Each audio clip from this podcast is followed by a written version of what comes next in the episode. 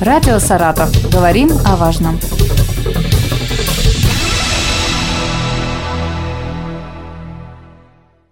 Здравствуйте, у микрофона Юлия Маслова. Сегодня со мной в студии Лариса Николаевна Новикова, министр области, председатель Комитета государственного регулирования тарифов Саратовской области. Здравствуйте. Здравствуйте, Юлия.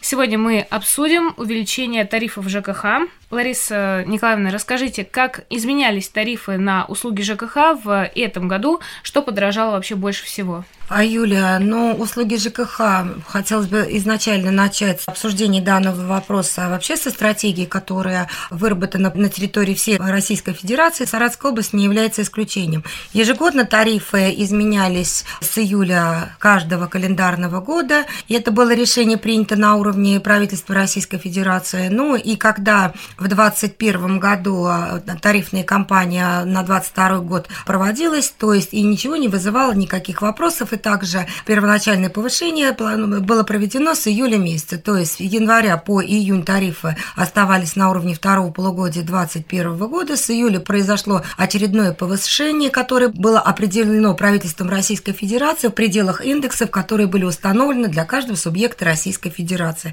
Поэтому тарифные решения были приняты в декабре 2021 года и действовали ну, на текущий момент. В декабре 2022 года по решению правительства Российской Федерации произошла внеплановая индексация тарифов, а именно согласно постановлению от 14 ноября 2053, мы его так называем, а, было принято решение, что для всех субъектов, для всех регионов Российской Федерации установлен единый индекс роста платы граждан с 1 декабря в размере 9%. И с 1 января и по 31 декабря 2023 года уже повышения тарифов не будет. То есть тарифы будут приняты в декабре и будут действовать за 2023 год.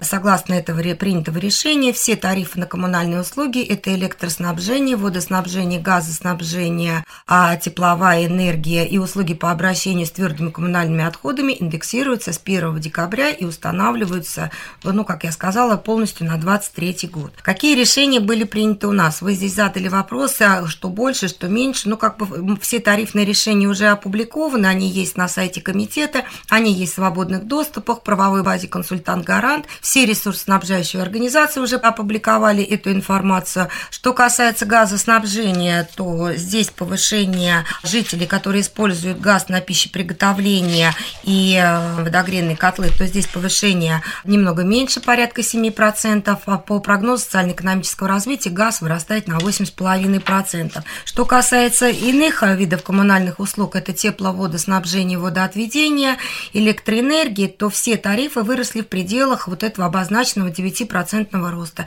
Исключение составляет тарифы на обращение с ТКО, как мы говорим, твердые коммунальные отходы, то рост здесь составил менее 9, а порядка 6% по первой и по второй зоне. Таким образом, в принципе, превышение мы нигде не допустили, и как бы тариф тарифная кампания завершена, и с 1 декабря эти тарифы применяются уже ресурсоснабжающими организациями для выставления счетов, которые мы увидим в январе месяце. А что влияет на тарифы, из каких параметров складывается цена э, на тот или иной ресурс? Но эта тема достаточно сложная, Юлия. Если рассказывать по каждому коммунальному ресурсу, там отдельно тепло, отдельно вода, то нам не хватит с вами времени и, наверное, целого дня, чтобы рассказать, что происходит, какие факторы. В принципе, могу сказать по некоторым видам услуг, но чтобы было более общее понятие. Составляющие тарифа на газ, ну, мы как бы должны понимать, что газ – это цена оптовая цена, газ, э, то есть извлекается, продается, он транспортируется по трубам и продается. То есть это три составляющие структуры газа.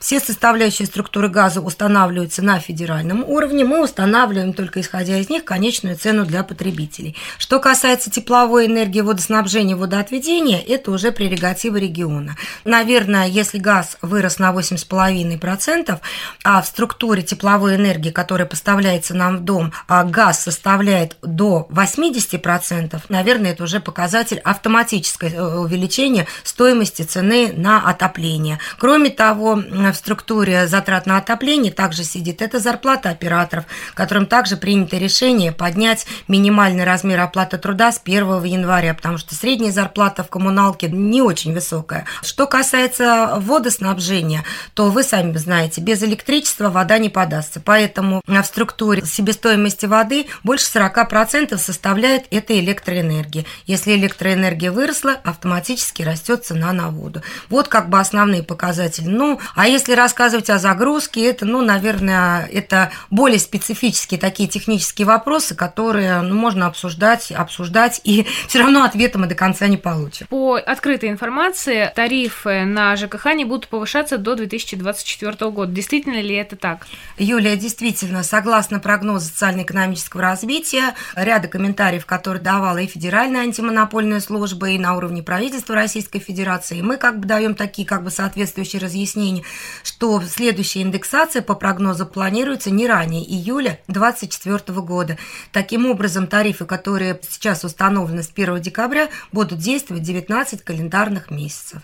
То есть как бы прогноз для нас скажем так, в данной ситуации достаточно благоприятный, что это 19 месяцев. Спасибо вам большое. Напомню, сегодня об увеличении тарифов ЖКХ мы поговорили с Ларисой Николаевной Новиковой, министром области, председателем Комитета государственного регулирования тарифов Саратовской области.